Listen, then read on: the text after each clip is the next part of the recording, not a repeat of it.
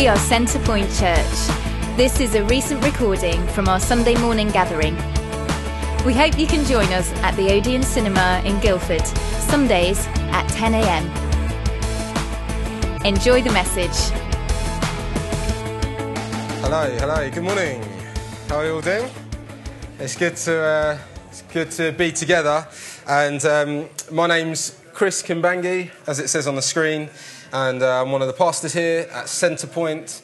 Um, it's just great to be together and to, to worship God and to, to gather together on a Sunday morning. And uh, today's an exciting day, as um, Barney was saying, because we end our series, which we've entitled Church as God Intended. And I feel like I sound really echoey. Ooh, it's like a ghost or something. I don't know. Um, anyway, um, don't worry, um, the guys will sort it out. Uh, Chris will sort it out, so don't panic. Um, so, yeah, we're finishing this series uh, where we've been going through the book of 1 Corinthians. And if you're here for the first time, uh, I just want to extend my welcome to you as well. It's great to have you with us. And um, as in any week, this talk will also stand alone. So don't worry if you haven't heard any of the rest of the series, it, it, it's, it's okay. And next week is a great week because we start a new mini series, which I'll tell you a little bit about later on. Um, but today's talk I've called um, The Big Picture. And uh, we're going to read from chapter 16. So you can, is going to appear on the screen, but if you've got a Bible with you, why don't you turn to it now? We're going to get straight into it, and, uh, and then I'll let you know uh, how we're going to unpack this chapter. So, chapter 16, verse 1 says this. There we go. Now, about the collection for the Lord's people. Do what I told the Galatian churches to do. On the first day of every week, each one of you should set aside a sum of money in keeping with your income, saving it up so that when I come, no collections will have to be made. Then, when I arrive, I will give letters of introduction to the men you approve and send them with your gift to Jerusalem. If it seems advisable for me to go also, they will accompany me. After I go through Macedonia, I will come to you, for I will be going through Macedonia. Perhaps I will stay with you for a while, or even spend the winter, so that you can help me on my journey, wherever I go. For I do not want to see you now and make only a passing visit. I hope to spend some time with you, if the Lord permits. But I will stay on at Ephesus until Pentecost, because a great door for effective work has opened to me, and there are many who oppose me. When Timothy comes, see to it that he has nothing to fear while he is with you, for he is carrying on the work of the Lord just as I am. No one then should treat him with contempt. Send him on his way in peace, so that he may return to me, and I'm expecting him along with the brothers. Now, about our brother Apollos. I strongly urged him to go to you with the brothers. He was quite unwilling to go now, but he will go when he has the opportunity. Be on your guard. Stand firm in the faith. Be courageous. Be strong. Do everything in love. You know that the household of Stephanas were the first converts in Achaia, and they have devoted themselves to the service of the Lord's people. I urge you, brothers and sisters, to submit to such people and to everyone who joins in the work and labours at it. I was glad when Stephanas, Fortunatus, and Achaicus arrived, because they have supplied what was lacking from you for they refresh my spirit and yours also. Such men deserve recognition. The churches in the province of Asia send you greetings. Aquila and Priscilla greet you warmly in the Lord, and so does the church that meets at their house. All the brothers and sisters here send you greetings. So greet one another with a holy kiss. Hey. I, Paul, write this greeting in my own hand. If anyone does not love the Lord, let that person be cursed. Come, O Lord. The grace of the Lord Jesus be with you. My love to all of you in Christ Jesus. Amen. Let's just pray. Father God, I just want to thank you so much for this wonderful book. Uh, that we've been going through, this amazing letter to this church in Corinth. And I pray this morning, Lord, as we kind of unpack this random chapter, as it were, Lord, I pray, would you speak to us through your word? Help us, Lord God, to be equipped and encouraged for every good work that you've called us to. Help us to be the church that you intend us to be. In your name, amen. Amen. Okay, so when reading through this chapter in your own Bible study time, it's, it is one of those that's just easy to overlook, isn't it? You kind of go through it, it's all a bit random, and you can just kind of skim over it. But we do believe, as it says in 2 Timothy chapter 3, that all scripture is God breathed and is useful for teaching, rebuking, correcting, and training in righteousness, so that the servant of God may be thoroughly equipped for every good work. So, this is a good chapter for us to go through, and. Um, there's some random pictures on the screen because each of these 10 pictures are actually going to are kind of an indication to the 10 points that we're going to go through this morning. And you might think, what, 10 points? You normally do three and that's long enough. Well, it's all right, they're, they're, they're short points. Some of them are a little bit longer than others. But we're going to go through 10 and then we're going to have time to worship at the end and do communion. Um, but Paul, basically, throughout the whole book, the first 15 chapters has been focused on the church in Corinth and he's encouraged them and he's equipping them to be the church that God intended. But now the focus is off the church and in this chapter it's more on him and on the wider mission and the ministry of God through other churches and other things. In this chapter, Paul is showing that the church as God intended need to see their part in the big picture, hence our title. And they're a church that they've got lots going on, but there's so much more going on through God in the world than there are just going on in Corinth. And Paul shows them that they are involved in that too. It's not just what's going on in their own city. And do you know what? I believe that God would want to encourage us to know that too. You know, it's not just about Guildford. Actually, God has a mission that extends throughout the whole world, and we need to see our part to play in that. And so we're going to highlight these 10 key things, and you can try to guess what each of them are as we go through the passage. Um, some are easier than others, and we're going to see how we have a, a part to play in the big picture. So let's get on with number one. Have you seen the big picture with your finances? So, chapter 16, verse 1, it said this Now, about the collection for the Lord's people, do what I told the Galatian churches to do. On the first day of every week, each one of you should set aside a sum of money in keeping with your income, saving up so that when I come, no collections will have to be made. You see, what's interesting is Paul is not afraid to talk about money. He's not afraid to mention it. In fact, he's expecting to receive that from the church. And notice that he says it's on the first day of the week, each one of you. So it's not just the rich, it's not just those that have a bit of money left over at the end of the month. It's everyone in proportion to your income. He, he says, in keeping with your income, set something aside at the beginning everyone. And this is in the context, in this case, not necessarily for money for the church, although the church are collecting it, but it's for um, the wider work of God, mission elsewhere in other places. And reading around the passage, the money they were co- collecting was to be set aside for the church in Jerusalem. And um, the church there it had been scattered through persecution. We know that at the time there had been quite a great famine, and so all of this put pressure on that church. And so Paul plans to ask the churches that he's affiliated with to be part of the solution, to dig deep into their pockets. And so he wants them to see that they are part of the big picture. It's a show of unity that the different churches come together in Galatia and Corinth and Ephesus and Philippi and Jerusalem to support one another. And interestingly, this is one of the earliest writings to show us that the church, as in the Christian church, didn't meet on the Sabbath, a Saturday, but actually on a Sunday.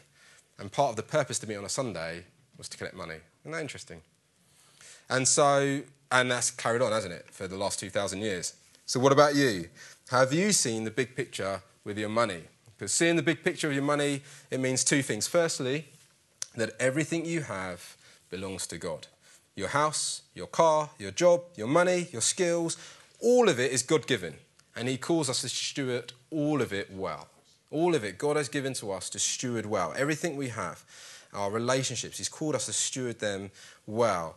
And um, it's not just for the wealthy, but it's every believer should give in, in according to their income, in proportion to their income. And you know, David at the end of Samuel, he says, I will not give the Lord an offering that costs me nothing. And so, what about your giving? I wonder, how does it cost you? Can you think of things in your life that you can't do because you give money to the church? So it's a challenge, isn't it? Secondly, the second thing that comes out though is that as a church, we should be expected to, to use that money and to steward that well, and some of that should go to the wider mission. It shouldn't just be all kept in the church. Uh, remember that this particular collection that Paul's referring to in these verses are for God's wider mission, not just for Corinth. And so it's right for us as a church that we should give to the wider mission and to the, the, the the church at large and what God's doing throughout. And um, for each of these 10 things, I'm going to try to explain something of how Centrepoint Church, like does something in that area. And so in this particular area, we, I'm really pleased to let you know that we give over 10% of everything that we receive to the mission to the poor, to planting churches, to evangelism in other churches, to seeing the lost saved, to helping existing churches be equipped and resourced, to helping to send leaders and to train people, to give to social action and provision to the poor. And at Centrepoint, the biggest way we do that is through our family of churches, which is called Commission. And so this is where we were birthed out of. This is who we're in relationship with. This is who we are. Um, and so we give, I guess, predominantly through commission, and that's how we can extend into the wider world. But we also give to 10 charities eight ones local to Guildford who are working with all sorts of different um, needs and situations in Guildford, but also one national and one international.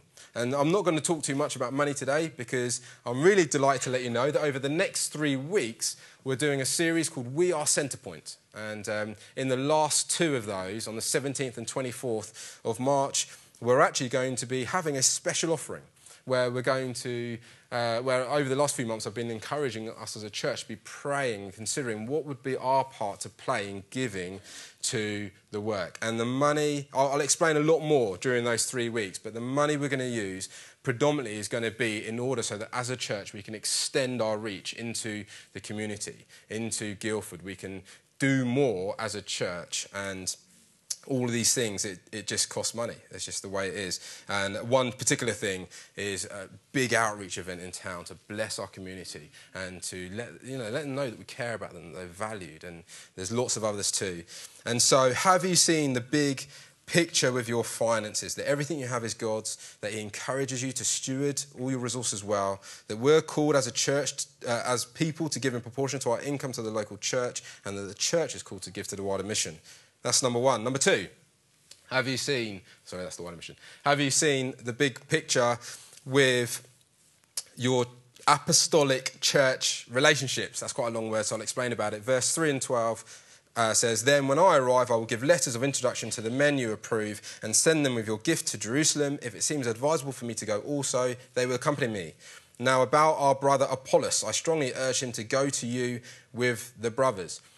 You see, this gift was to be given to other believers who were apostolically linked to the local churches. Um, yeah, and uh, that means that they were guys who cared for churches, who helped them to reach into new regions, who they planted churches through. They had a certain gifting of seeing God's mission just extend in, and expand into all sorts of different areas. And so he, you know, in all in those verses, he talks about the, links, you know, given to Jerusalem and, and getting our brother Apollos, who was another apostle who was planting other churches and, and being part of this whole big picture. Have you seen the big picture that although we are an autonomous church, which means we have our own eldership, our own trustees, our own, our own charity, we're also we're not insular. That we see the big picture, we're part of something bigger. And so when we start to look at um, national and international mission, it's really hard to do that um, when you're not in relationship with other organisations internationally. And so we do that out of relationship and we do that through commission. We're, we're part of this organisation that expands across the globe. And do you know that we have brothers and sisters who are Christians around the world with our same values, our same DNA, working together in places like India, Nepal, Portugal, Spain, America. I've got a, there's a friend from Salisbury Church called Eustace. He's about to plant a church in Ghana, and, um, and that's great. And I wonder, does anyone want to join him? And I'm being serious. Because if we're going to be a church that knows the big picture, then we need to be ready to send people. We need to be ready to go and, and be on mission. And so, what city you, is God calling you to? What nation is He calling you to? We need to be ready to allow God to move and call people across our globe because He's at work He's, he's active in this world, reaching people for the lost. You know, it's really good that we've got Sam Handley, who uh, used to attend church, Centrepoint Church, um, and uh, he, he's currently on mission in Morocco, and he sends us newsletters regularly. I hope you're reading them. They come out with our newsletters. In fact, one's going to come out this week. And uh, so find out about what he's doing and see what he's doing. Pray for him regularly. It's great that we've got someone there. I want to be able to send more too. And um, I know that individuals in our church support him financially too, and I think that's great. I'll commend you for that too you know, because it's more blessed to give than receive.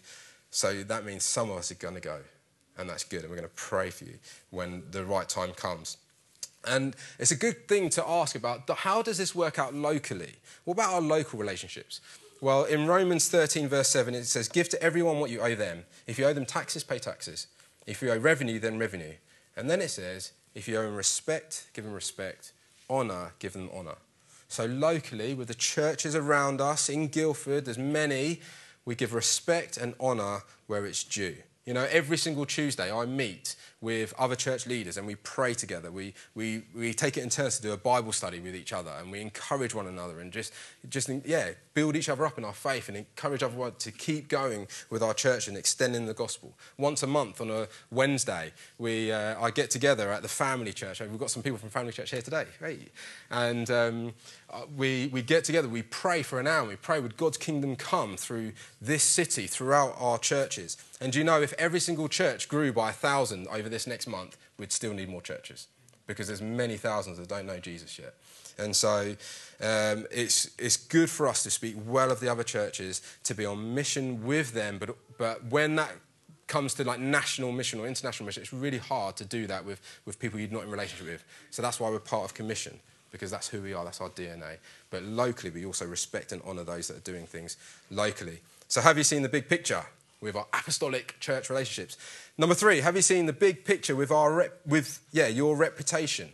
So verse three and four again says this: When then when I arrive, I will give letters of introduction to the men you approve, and send them with your gift to Jerusalem. And if it seems advisable for me to go also, they will accompany me. So Paul's uh, getting a big collection of money together, and he's going to go to Jerusalem. And so Paul's going to come collect the money and then go off. And can you see the potential for fraud? It's like, Paul, what? So let me get this right. You're going to come, you're going to collect all this money, and then you're going to go off. Yeah, yeah, yeah. Yeah, right, Paul. Are you really going to do that? You can see there's potential for fraud, for cynicism, and um, it's easy to be cynical with what uh, others are doing with money. And you know what? It's really easy for us to be cynical too. And uh, I've heard people in our church ask about commission. Oh, they collect all this money at West Point and we give to them as a church. Well, what are they doing all this money, hey? What, you know, what, what, what are they getting on with? What, what are they doing with it? And it's easy for us to be cynical and to not trust and perhaps then withhold our giving because we want to make sure that they're really doing all things that we want them to do. And do you know what? They will, commission will be held accountable for how they steward their resources before God. And as church leaders, myself and the eldership team and the trustees will be held accountable for how we steward the resources that we receive. And as individuals, we won't be held responsible for that. What we'll be held responsible for and accountable for is how did we obey God? Did we obey? Did we give anyway? Did we obey God and give anyway? And um, I want us to encourage us that it was easy for Paul to be um, for people in Paul's day to be cynical about how Paul might treat the money. And um, so Paul put things in place to make sure that he was above reproach because he cared about his reputation. Do you know what we care about our reputation too? And so as a church, we establish policies for secure handling and counting and recording of all gifts. We prepare and manage a budget. We conduct external accounting audits annually. We provide regular reports to the trustees and to the Charity Commission. We provide an annual financial report to the church, which we did back in January. And we will do, continue to do that, and Commission does that also. And you know what? Paul, he did this too, because he's concerned about his reputation. And so back to verses 3 and 4, which are on the screen. Oh, so that, yeah. So what Paul did was he was basically saying, hey, I know that this could cause a problem, so why don't we give letters to people that you trust, get them to send the money, to go with the money, and if you're happy that I go along with them, I will. But only if you're happy He put things in place to make sure that his reputation was above reproach because he didn't want people to think that he was doing something dodgy with the money. So he said, hey, you, you send guys that you trust, you send them with letters, and I'll go with them, but only if it's advisable to you. And you know what? I wonder, what about us? Have you seen the big picture with your reputation? So, what about um, what you say on Facebook? Does that reflect what Jesus would say into that situation? What about how you treat people at work? Does that reflect how Jesus would treat them? What about how you speak to your neighbours or how you treat your neighbours? What about your relationships? Do they reflect biblical, a biblical model for relationships? What about when you're out and about at the pub or the club or that work social? How are you behaving? Is there any area of your life where your reputation brings damage to yourself, to the church, or to God? Is there any area of your, any area of your life whereby people might say, You hypocrite, and you call yourself a Christian? That's challenging, isn't it? Paul cared about his reputation. Reputation matters. Let's ensure that we are being obedient to God, that we are being church as God intended, that um, even if others aren't being obedient to God, that we are, we're playing our part and we're not dragging down Jesus, his church, or ourselves. And so let's see the big picture of our reputation. Number four, it's a bit random, all right? It's a bit random because Paul's random and he goes through it random. So I'm just going through verse by verse. Verses 5 to 9. After I go through Macedonia, I will come to you, for I will go, I'll be going through Macedonia. Perhaps I will stay with you for a while and even spend the winter so that you can help me on my journey, wherever I go. For I do not want to see you now and make only a passing visit. I hope to spend some time with you if the Lord permits, but I will stay on at Ephesus until Pentecost, because a great door for effective work has opened to me, and there are many who oppose me. With your life plans, have you seen the big picture? Because Paul has a plan for his life. He had a plan and he's going to stick to his plan. And his plan was this. He's going to go around Ephesus for now, then he's going to come to Corinth, he's going to collect the money, and he'll collect the money from the Galatians as well, and then he'll go on to Jerusalem and he'll bless them, and he's got a plan. But as we read around the rest of the New Testament, we find that it all falls apart. Basically very little of it actually happens because it all kind of goes wrong. And so in 2 Corinthians chapters 8 and 9, Paul writes a long excuse for why he hasn't collected the money yet. And so he encourages them to keep collecting the money. This is how you should do it. I will come. I'll try to make it as soon as I can. In Romans 13, he writes how he's worrying are the Jerusalem church going to receive this gift well? And what, you know, how are they going to take it that, that I've been doing? You know, I've been raising this money for them. And then in 2 Corinthians 1, so just over the page uh, to where you are now, the second title is Paul's change of plans because he's, had to change his plan. Because in between writing the first letter and writing the second letter, he just faces all sorts of opposition and uh, it all kind of goes wrong. And I wonder, have you seen the big picture with your plans? Because we can have a plan and God has a plan, and sometimes they don't always come together. Or we can have a plan, God has a plan, they're together, but then opposition comes and it kind of can frustrate and it can stop us and it, it can feel like things aren't quite happening. And it happened to Paul and it happened to many throughout the Bible. And I want to encourage you to keep calm and trust in God because He's with you. I mean, you could ask, was Paul's life wasted? It wasn't, was it? He was obedient to God and he knew what his God was calling to do, and it didn't all quite pan out, but he trusted God anyway. He worked through it, even through the trials and the troubles. And all the days ordained for us were written in his book before one of them came to be. We can trust God. We can endure the trials without worrying. We can keep being faithful. We can serve him anyway. We can keep a good heart attitude. And so, you know, God is capable of interfering with your plans. He is. And uh, I, want, I want to encourage us to trust Him, to know that where we are right now is the right place for you to be right now, and you can serve God and love Him right now, even if it's not quite the place where you plan to be in right now. You can still love Him right now. After all, Joseph did that in prison. Moses did that in the desert. David did that on the run. Gideon did that when he was scared. The fishermen, you know, Jesus' disciples did that even though it would cost them their lives. We can be obedient to God now. Number five, how, how are we doing? Okay? All right? Okay, number five, have you seen the big picture with other Christian leaders? Verse 10. When Timothy comes, see to it that he has nothing to fear while he is with you, for he is carrying on the work of the Lord, just as I am. No one then should treat him with contempt. Send him on his way in peace so that he may return to me. I'm expecting him along with the brothers.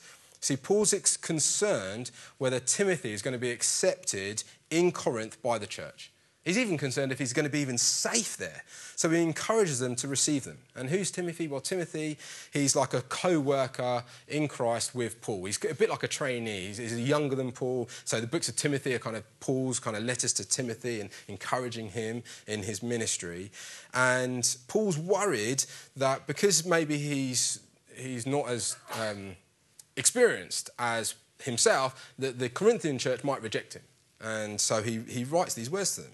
And you know what? We need to be ready to receive amongst us good people with faith that come out of apostolic relationships, just like me, my situation. You know, I was part of another church who's part of our apostolic uh, movement, commission. And uh, people in commission kind of recommended me to this church because we're part of the same family. And like I said, Centrepoint's an autonomous church, so it wasn't a demand. But they were just saying, hey, why don't you check him out? And so I met with Boggles, the last leader, and I met with Derek, the chair of trustees, and I met with the elders, Johnny and Phil, and then I came and preached here, and then I met with you guys, the church, and throughout the whole thing, there was never a demand placed. It was always the church's choice, and amazingly, you received us so well. You probably regretted it since. I mean, I was thinking at the time, I've pulled the wool over their eyes. They don't know what they're getting. But it's been good. And I'm so pleased for how you received me, Catherine, and the girls. And we, we are just so welcomed in this church. And we love being with us. And I wonder, um, what about other leaders, though? Are all our leaders received well? You know, in life group, you might be having a great time you know, we need to grow our life groups. And so if we, we start a new life group and we say, hey, can you go and be part of that life group? It might be easy if you say, oh, yeah, but I like my life group and it's cozy and warm and I've got lots of friends there. And I'll say, no, no, come on, receive the new life group leaders in faith. Receive them in faith. Uh, we're given to you them in faith. And maybe we get some new people preaching, which we're going to do. Over the next few weeks and months, we're going to have new people preaching. Uh, people from within, people from outside. And so on the 31st of March, Guy Miller, who leads all our Church of the Commission. He's coming here. So that's in four weeks' time. And I want to encourage you to put that in your diary and come. We need to receive him in faith, receive this gift and his teaching. And uh, in May, Steve Petch from Welcome Church in Woking, he's going to come and we need to receive him. And, and throughout, we're going to do a series called Inspired, and we're going to have different people from our church speaking on that series. And I want to encourage you to receive them in faith. And, you know, when we've got like ministries starting, receive the leaders in faith. Receive. Um, like people meet, leading, meetings in faith. And uh, let's make sure that they are, are, encouraged and built up and, and go away in peace. And, um, you know, it's, it's possible sometimes, isn't it, to. Uh, wait, sorry. Uh, yeah, no, don't worry about that. Um, so we need to receive people. We need to see to it that they have nothing to fear, that, and that they, we're not treating them with contempt, but that we're encouraging them and receiving them peace. And make sure you see the big picture with our other Christian leaders. Okay, what about see the big picture with your ministry? So, number six, um, verse 12. Now, about our brother Apollos, I strongly urge him to go to you with the brothers. He was quite unwilling to go now, but he will go when he has the opportunity. So, remember, this church had factions and it had arguments. And right at the very beginning, some said, I follow Apollos, and I follow Paul, and I follow Peter. And the really spiritual one said, Well, I follow God because I'm super spiritual.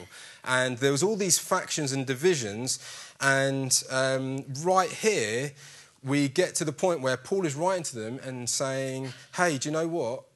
I wasn't saying that you shouldn't have these factions because I'm insecure about my ministry. No, this is God's ministry. This is God's church. In fact, I want Apollos to come and bless you because I trust him and I know that he'll do you good. Uh, I know he's not ready to come right now, but he will come when the right time comes.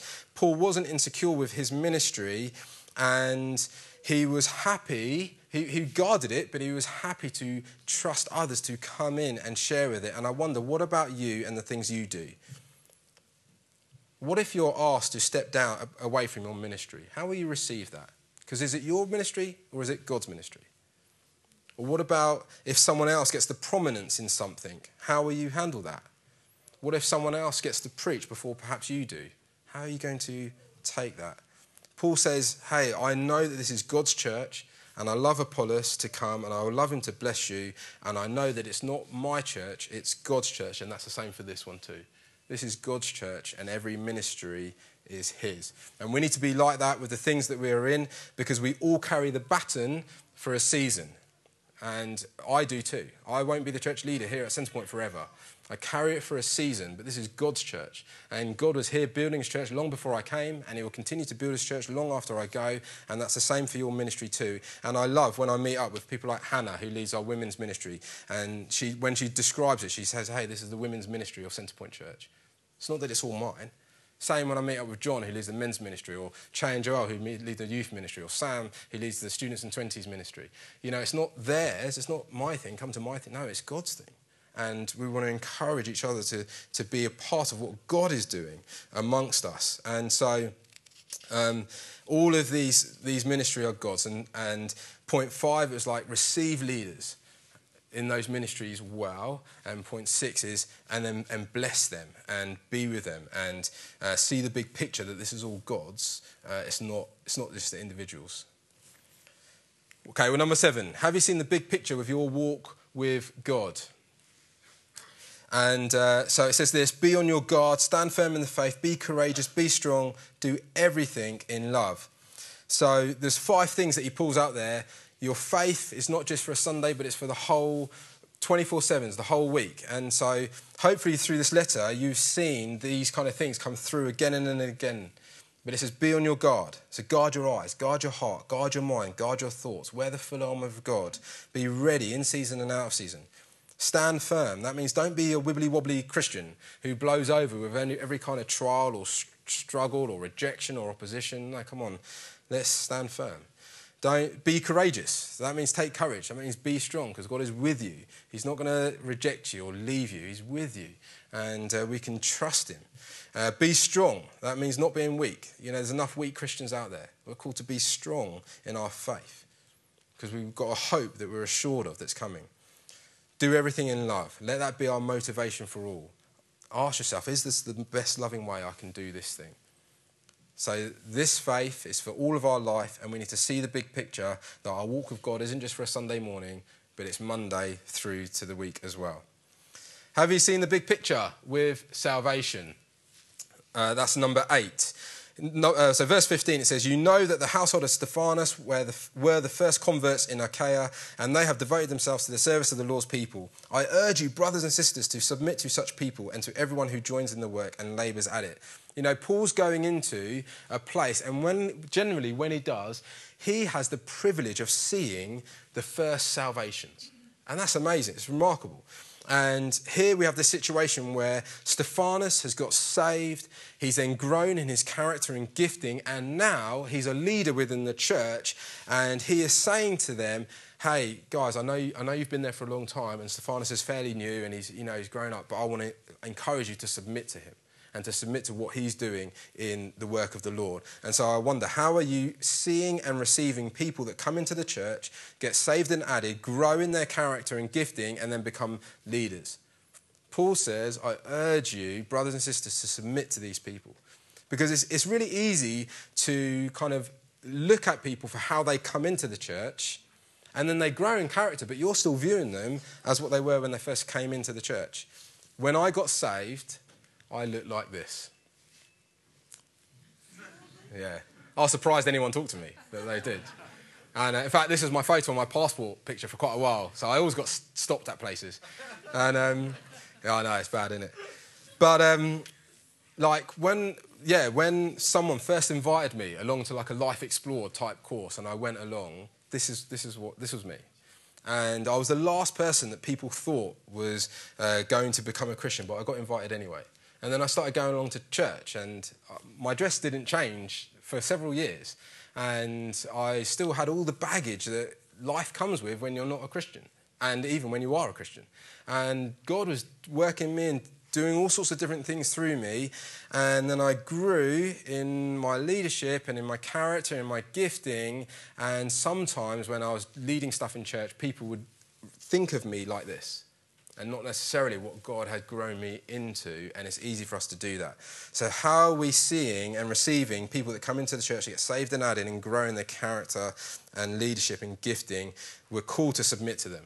And so, I wonder have you seen uh, the big picture with salvation as a whole because. Um, you know, it'd be easy to. I wonder how are you receiving, sorry, other leaders that have already kind of. I've done this. You know, like Johnny and Phil, they came to this church as students. Are you still seeing them as students, or are you seeing them as your spiritual leaders? You know, they've been part of the eldership team for several years now, and they, they're growing, and their, their gifting is excellent, and they're just brilliant, brilliant leaders. As the three of us work so well together. And yes, of course, we're going to continue to grow our team, but we are, we are growing as well. And I encourage you to continue to, to, to serve us well, encourage us. And you know what? What I love is that we're going to continue to see leaders grow and it's great to have so many different leaders in our church leading all sorts of different things. And I encourage you hey keep, see them, keep seeing them as your spiritual leaders. See, see them through God's eyes you know for everyone all of all the different people. And yes of course they make mistakes and I make mistakes all the time. I offend people every day I'm sure I do. And I've probably offended you already today. And you know I, I'll apologize where it's unduly given and I'll encourage you and prompt you and comfort you like I won't go into that in the way that God is, is it wants to encourage you and comfort you. The other thing about salvation is that the church is growing. And what I mean by that is around the world, roughly one in three people are born again Christians. The church is growing now more than it ever has in the past. On an average day, roughly 20 to 30,000 people around the world will become a Christian, if today's an average day. And the news shows kind of old church buildings shutting down, but it doesn't show the many churches around the world that are exploding and churches that are growing in warehouses, homes, and cinemas. And do you know what? God is at work, and it's easy to get down about salvation. It's easy to get down about and lose heart with our colleagues and our neighbours and our friends and think, oh, they're never going to become a Christian.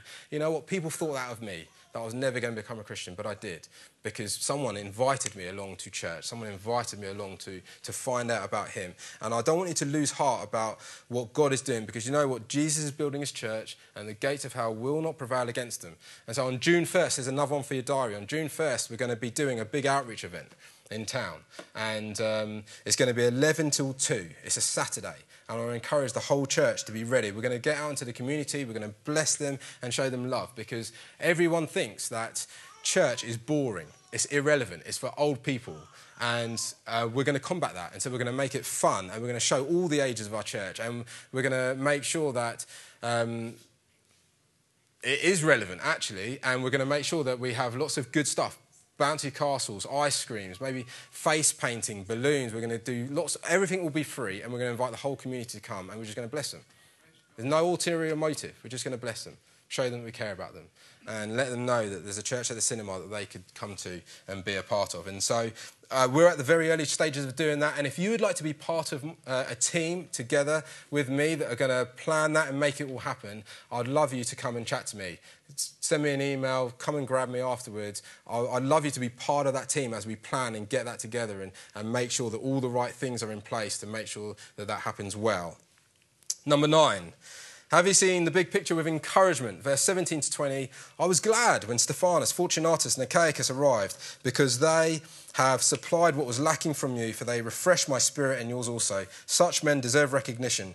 The churches in the province of Asia send you greetings. Aquila and Priscilla greet you warmly in the Lord, and so does the church that meets in their house. All the brothers and sisters here send you greetings. Greet one another with a holy kiss. You know, these guys, they refreshed Paul, they encouraged them when Corinth couldn't, and Paul needed encouragement, and he gave people recognition for it. Such men deserve recognition. And so, have you seen the big picture of how your words and how your actions speak to other people? Because do your words build up or do they tear down? Do your words encourage, strengthen, or do they undermine and weaken? Are you cynical and downhearted, or are you faith filled and upbeat? Ask God for the gift of encouragement. Think about how you're encouraging others and encouraging them in their walk, in their faith, and in their ministry. Don't just look down on what, don't just look, sorry, at all the things that aren't quite working right now, but look to all the things that are actually going well and praise God for them and rejoice in them. So, parents, how are you encouraging your children? Colleagues, how are you encouraging your colleagues? Spouses, how are you encouraging your partners? Singles, how are you encouraging the married? And marrieds, how are you encouraging the singles? And church, how are you encouraging your leaders? And each other. You know, one thing that's really encouraging for all the ministry leaders and for all the leaders in the church is attendance. You can encourage people by attending their life group, by attending the, the ministry that they run. That really encourages. It really does. And when you're there, be be ready to share. Be uh, ready to contribute. Get stuck in. Worship night this, this, sun, this Wednesday evening. Come along and be ready to pray and to, to get stuck in and involved. It's encouraging, not just to the leaders, but to everyone across the church as we gather together like we have been doing this morning. Lastly, have you seen the big picture with the return of Jesus? It says this I, Paul, write uh, this greeting in my own hand. If anyone does not love the Lord, let that person be cursed. Come, O Lord, the grace of the Lord Jesus be with you. My love to you all in Christ Jesus. Amen. You know, that, that come, O Lord, in the Greek is like a longing for Jesus to come. The end uh, the end of that, that bit, actually, it might be a bit of a hymn that he's quoting there, and he's singing, Yes, Lord Jesus, just come, fill this place with your grace. And that's what he talks about. It's all about this grace of Jesus to be with us. You know, it's not our good works that are going to hold us to the end, but it's Jesus. Jesus is the one who's going to hold us. And Phil preached excellently last week on the hope that we have in Jesus, in his life, his death, and his resurrection. So do get the download. And so I'm not going to say much about it today other than over these 16 weeks, as we've preached through this book, we've found that we are called to build wisely on the foundation stone of Jesus. Everything is about him. So keep in mind that he will return again, that everyone will see him in his glory, that we will be seated with him, and uh, live in the light of that, and know that the present trials, troubles, struggles in this life are like a dot on the eternal scale of what Jesus has for you in your life. Have you seen the big picture? Come, let's get the band back up. And uh, as we've been going through this morning, I hope that you've seen the big picture uh, that church isn't just about you and about what you need, but church is, a, is about the great commandment, loving the Lord God with all our heart, mind, strength, and soul. And it's about the Great Commission. It's about seeing other people come to know Him, engaging with them, loving them too. And all of this is mixed together and seeing that Jesus will return one day. And you know, um, band, you can start to play. I'm just going to finish up by just reminding you of this series. Because over these 16 weeks, we've been called as a church to build Centrepoint as a church that God intends. You know, church as God intends is one where there are no divisions and people from every background, class, and status are welcomed in unity. Church as God intends is one where the Holy Spirit is welcome in our meetings and where we submit to what He is doing amongst us. Church as God intends is where every Christian builds their life wisely, not with haywood and straw, things that perish, but with things that last, like gold, so that at the end they hear those words, Well done, good and faithful servant. And they aren't ones who are going into heaven like escaping the flames from a burning, burning building, but they're ones that are striding through because they've been trusting God and obeying Him. Church as God intends is a church with godly humility, who put others first and don't have a false sense of pride. Church as God intends is a church that is well disciplined and know how to show respect and honour to one another. Church as God intends is a church that lead holy lifestyles that are pleasing to God. Church as God intends is a church where there are healthy marriages, where widows and those who are divorced or single are cared for and looked after and encouraged to be part of the body. Church as God intends is a church where we show loving actions, where we build each other up. Church as God intends is a church which runs the race well, which um, makes sure that knowing that this Christian life is not a, a sprint, but it's a marathon, that everything we do is for God's glory and honour and praise. Church as God intends is a church that's in unity with one another, who love God and love each other, who know what communion is and how it represents their common unity with God and they share it together regularly. Church as God intends is a church that displays the variety of spiritual gifts, knowing that they are all given by God, by His Spirit. Church as God intends is one body. Each has their different part. Each is equal, though, in value before God. No one looks down on the other. Church as God intends is one that shows, shows true love. They receive this love from God, and out of that, they pour it out from their hearts into others in the community and everyone they meet. Church as God intends is a church that operates in the gifts of tongues and prophecy and all the others too. And they come together to worship God and love to see Him glorified. Church as God intends is one where they know that there's a hope in the resurrection and power in Jesus. That He lived, He died, and He rose again. And church as God intended is a church that see the big picture. They know they're a part of God's grand plan for his salvation purposes in this world, that they are not on their own, but they're linked with an apostolic family, ready to receive and give generously all that he has called us to in order to see the work of God flourish and thrive in our city and throughout this world. Are you committed to seeing God build his church in this city? If you are, I'd love you to stand together, just a sign of our unity. And um, whether that's with this church or whether it's another church, it doesn't matter. But I want to encourage us all to be committed to a local body of believers. We're going to stand, we're going to sing. I want to encourage you to sing your heart out, to worship God. In a little while, we'll take communion, but for now, I just want us to focus on Jesus. Worship Him because He's our King of Kings and Lord of Lords.